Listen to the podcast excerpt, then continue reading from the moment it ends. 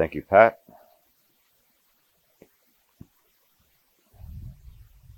I know I tend to be a little bit bookish with these talks. This one is not that.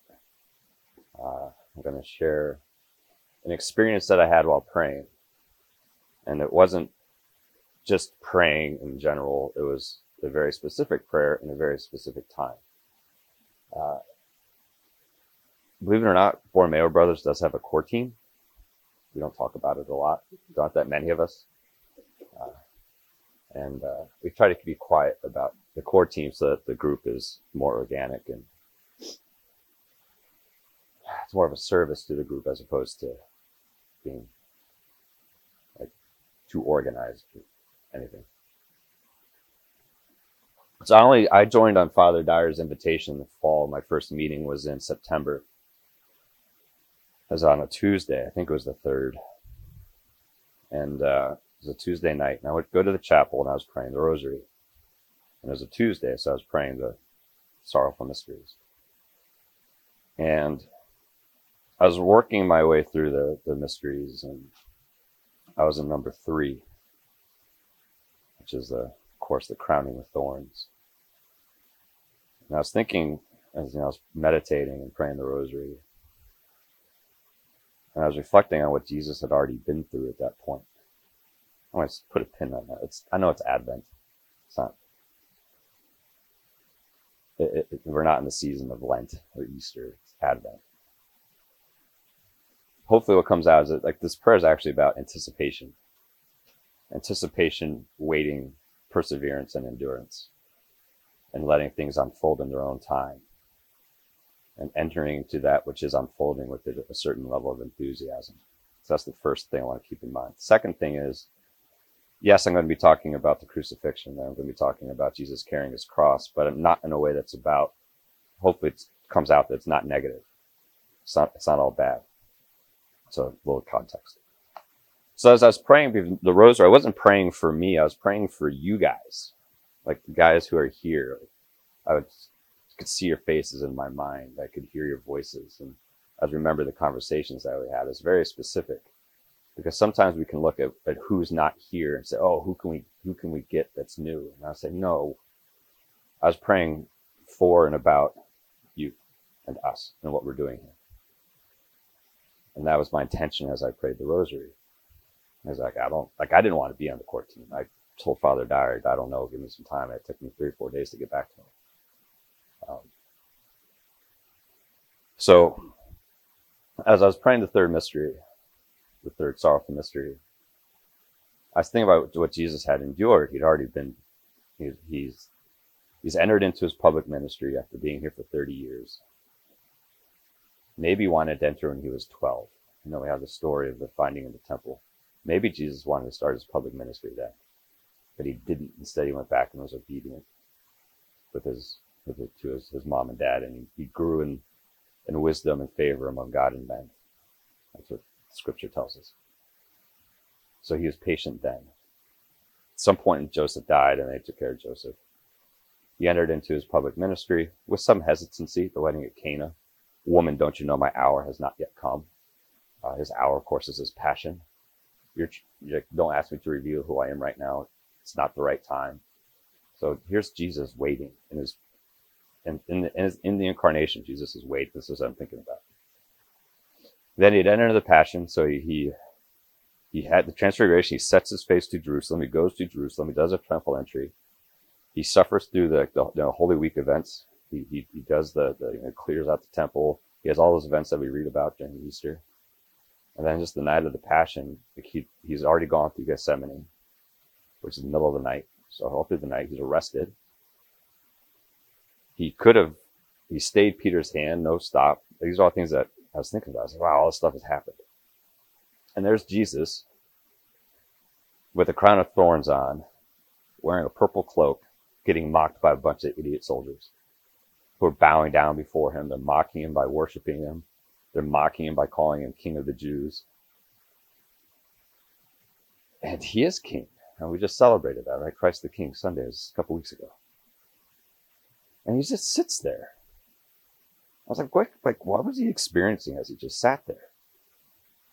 And then, uh, I look over at the Zionist, man, okay, that's a lot to go through. Like, but he's kind of in it. He's kind of in it. So I was thinking, how many of us have gone through experiences where we waited for them to come and they're difficult and then we're in it? And the end is almost there, right? The end's in sight. He's gone through the trial. He's been condemned to death. He's been scourged. A lot of people died during scourging. You know, they had the cat's tail, three pronged or nine pronged leathers with stuff in it, and they have 40 lashes across the back. So he basically has no skin on his back. He's bleeding, has to hurt. And then they put this cloak on him. They leave it on him for a while, right? And then they take, they strip it off of him. Mark tells a story, Mark 15. They strip this thing off. That means all the wounds, like the, the, the cloak had sat there and blood had soaked into it. The blood had dried. It's inside his, you know, skinless back. And then they, they probably weren't gentle. They probably ripped it off and all of a sudden, boom, he's bleeding again. That's worse than ripping off a band-aid. It's this pretty miserable spot, but there's like, as I'm praying for you guys, as I'm praying about us, what we're doing, it's like, there's a little bit of sweetness in it too. There's just this little leaven of, hey, this is good because I'm almost done. This is what I came to do. I came to suffer this because I want to redeem everybody. And he's almost there. Like he's in his passion. He's almost there. Now I was thinking, so I finished up the third mystery. I'm thinking about there's this little sweetness, this little glimmer of completion is in sight. And he says on the cross to tell us that it's done. He's almost there. And is a perfect. It means once it's done, it's always done. It's not this ongoing thing. That's the present. It's not this past completed, but not still ongoing. That's the error. Whatever. See, I, I go bookish. So I, I finish up the third sorrowful mystery and I go to the fourth. Jesus carries his cross. At this point, I was overwhelmed because uh, I'm sitting in the chapel. So you know, there's two there's two groups of, of chairs. I'm in the last. It's actually really busy, which is encouraging to me. I'm in the last seat in the corner on the aisle, back row. Father Dyer's up here. And I just look up at that little statue of Joseph.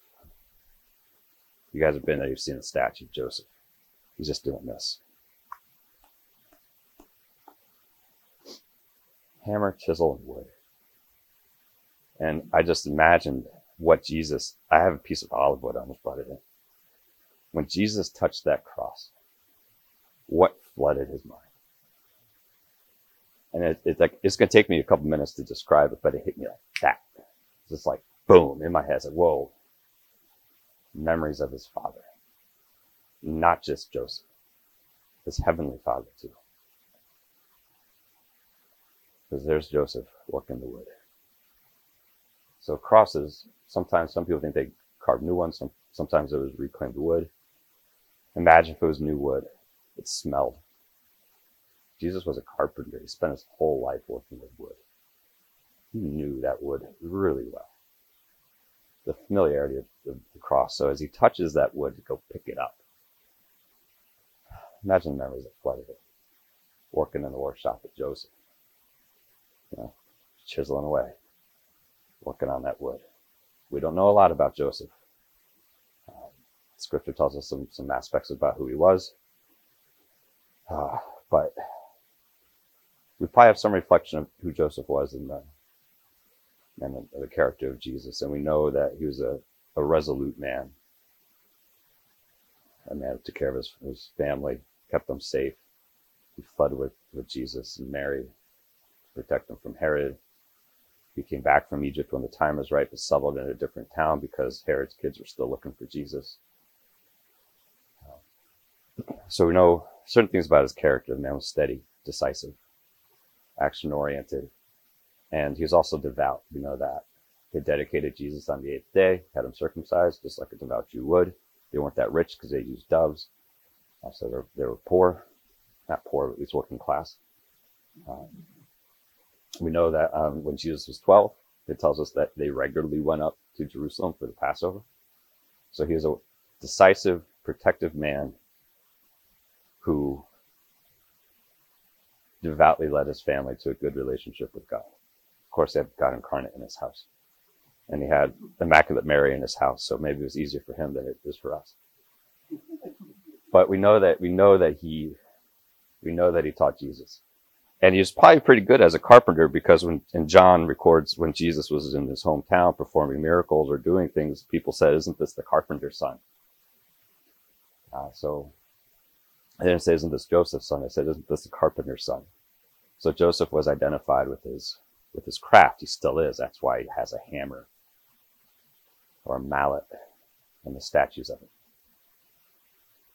So Jesus grew up with a workman who worked wood. So memories of his father probably overwhelmed. him. There's a sweetness in that. There's a familiarity in that, a nostalgia, a recovery of his childhood, a recovery of when things were easier and innocent before he was in his hour. And uh, it struck me that Jesus grew up working the instrument of his death with his father. So, wow, okay. So he probably recalled all that as he's going to die for us. And I thought of his heavenly father. He tells us all the time in John that he and his father are one. And here he is, God incarnate. And he picks up that wood. Um, so I immediately thought of Genesis 22, the sacrifice of Isaac, story of Abraham and Isaac on Mount Moriah. And if you look at, if you go to the Shrine of the Immaculate Conception, one of the altar pieces, they have the mysteries of the rosary around the altar. And for the sorrowful mysteries, they have Jesus carrying his cross. He's way down here like this. And then, so they have the, then underneath they have an Old Testament analog. And for this one, you see Abraham building the altar out of wood. I saw this after I had this reflection after this prayer, I, I was up there with my family and saw it. This is mid October. So Genesis 22. So Jesus, it's obvious from scripture that Jesus knew the Old Testament pretty well. Yeah, he's God incarnate, but he's also a man. And he was well versed, he knew scripture. He could quote from it. He's probably a pretty good exegete too, because the burning bush exegesis in Luke 20 is something else if you think about it. Um, that's not, I'm going to get sidetracked though. So there's a couple things I want to, so I was, I was thinking through it. There's a, so you guys are familiar with the story. God tests Abraham and says, go to Mount Moriah, take, shocking what, uh, it's better just to read it. He called to him, Abraham. Ready, he replied. Is that always our answer? Ready. Then God said, Take your son, Isaac, your only, whom you love, and go to the land of Moriah. Your only beloved son. That sounds kind of familiar. It's almost creedal. There you shall offer him as a holocaust on a height that I will point out to you. So he went. They traveled for three days.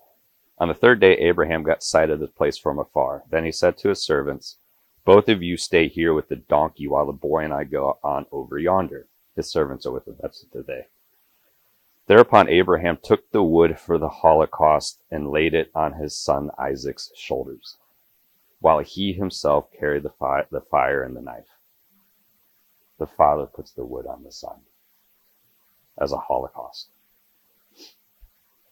As the two walked on together, Isaac spoke to his father Abraham. Father, he said. Yes, son, he replied. Isaac continued. Here are the fire and the wood, but where is the sheep for the holocaust? Son, Abraham answered. God himself will provide the sheep for the Holocaust. So, the father puts the son on the wood, or the wood on the son. And the father provides the sheep for the Holocaust. we know how it ends, right? God stays Abraham's hand. Isaac goes on to be you know, the father of the nation of Israel. And fulfills the promise that God made to Abraham that his descendants shall be as numerous as the stars in heaven. Who are Abraham's descendants? It's us, those who have faith in God's Son, Jesus. And what struck me thinking about the story, actually my Bible with me, I pulled it out and read it. I was there. God didn't stay his hand, his own hand. And the, in the, the, the Greek, God himself will provide the sheep for the Holocaust. What says is God will see to that. In the Greek, God will see to that. And he did. So as Jesus picked up the wood, he had he knew that story, he had it in mind. And he knew God wasn't going to stay his hand. He knew he was going to die. He had to die for us. And while he's on the cross, he calls out to God. There's a difference. There's a heightening. So the story of Isaac and Abraham, it's a terrible story. Right? Soren Kierkegaard wrote a book about it, Fear and Tremble, about how awful it was. And I have to take this leap of faith to believe in a God that ask a son to, you know, his, his servant to do that to the son he promised. So it, on a human level, it's a really uncomfortable story. What God did for us was worse and better. Because God gave us his only begotten son, Jesus, to die for us. He didn't stay his own hand. He let Jesus go and die. And when Jesus was on the cross and he called out, there wasn't an answer. So as Isaac is carrying the wood, he says, Father, I see we have the wood in the fire. But twice Abraham responds to him in the midst of that story. Jesus didn't get an answer. Not when he said, Eloi, Eloi, lama sabachthani, my God, my God, why have you forsaken me? No answer from heaven at that point. But it doesn't end there, right? It doesn't end in the forsakenness. And Jesus doesn't lack faith in that moment because as he dies, he says, Tetelestai, it is finished. And he commends himself into God's hands. Into your hands I commend my spirit. And then he breathed his last. So even in the midst of his desolation of the cross, even in the midst of his isolation, even in the midst of going through what God didn't make Abraham complete, Jesus has faith and is united with his heavenly Father. So as he picked up the wood, I wonder if all this stuff was in, I don't know, it was in his head. But all this stuff just came flooding over me about us. About what, that the sweetness of Jesus picking up the cross and the, the goodness in it. The reminder of the relationship that he had with Joseph, the reminder of his relationship as the only begotten Son of God, born before all, before all ages, God of God, light from God, light, true God from true God. He was going to go and die as a man for us. Um, so I was, I was just, I thought about it for a while. And I don't know what the takeaway is from it, but it's why I picked these readings. Um, something about picking up a cross. Because Jesus didn't pick up the cross, he moved it. Uh, and he did have to do something. So that's the basics of my reflection. It's overwhelming how, like, just the sweetness and the love that Jesus must have felt and the familiarity of touching that wood that he'd worked his whole life that changed the cross for me. And it didn't end there. It doesn't end. It doesn't end on Good Friday. The beginning is on Easter. So here we are anticipating the coming of the child who will die. The one mightier than John the Baptist, as we read in this week's appointed gospel. Uh, I don't want to take up too much time, so I'm going to read the passage appointed for today, then I'll hand it over to you guys. I'm not going to read the whole thing. You guys have the whole thing. Hopefully you read it before you came. The context is, uh, did it, so,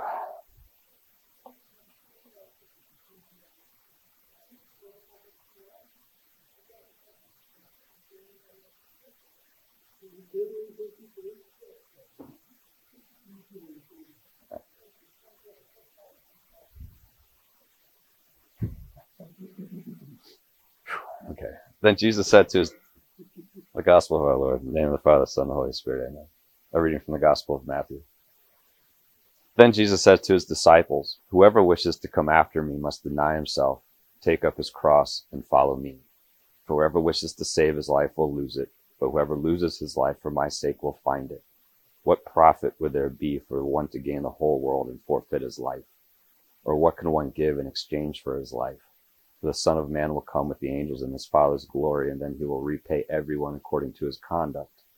Amen, I say to you, there are some standing here who will not taste death until they see the Son of Man coming in his kingdom. So I'll highlight a couple of things. Uh, the first is how it begins. Whoever wishes to come after me. Uh, it's about it. That's a dispositional thing. It's a desire. There's no action in that yet. People are just thinking about it. That's contemplation. Whoever wishes to come after me. And there's this idea of following. Then he tells you, okay, you want to come after me? This is, this is what it means. Must deny himself. There's three parts. Deny himself, take up his cross, and follow me. These are all in the singular, by the way. Um, the emphasis, if you look at the Greek, is in the following.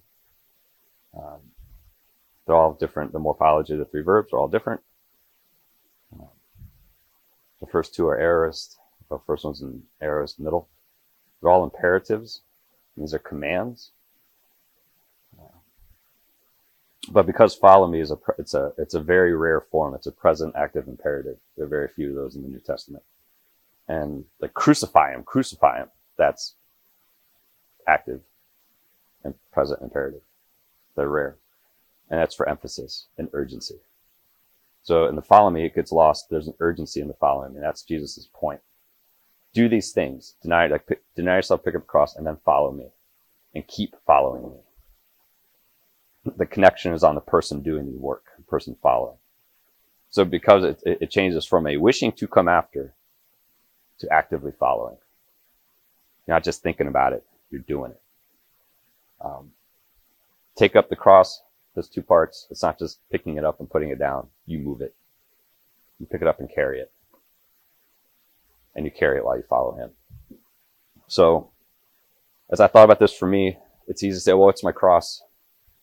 I think it's something to do with vocation. Uh, there is a letter in the, oh, yeah, it's over here.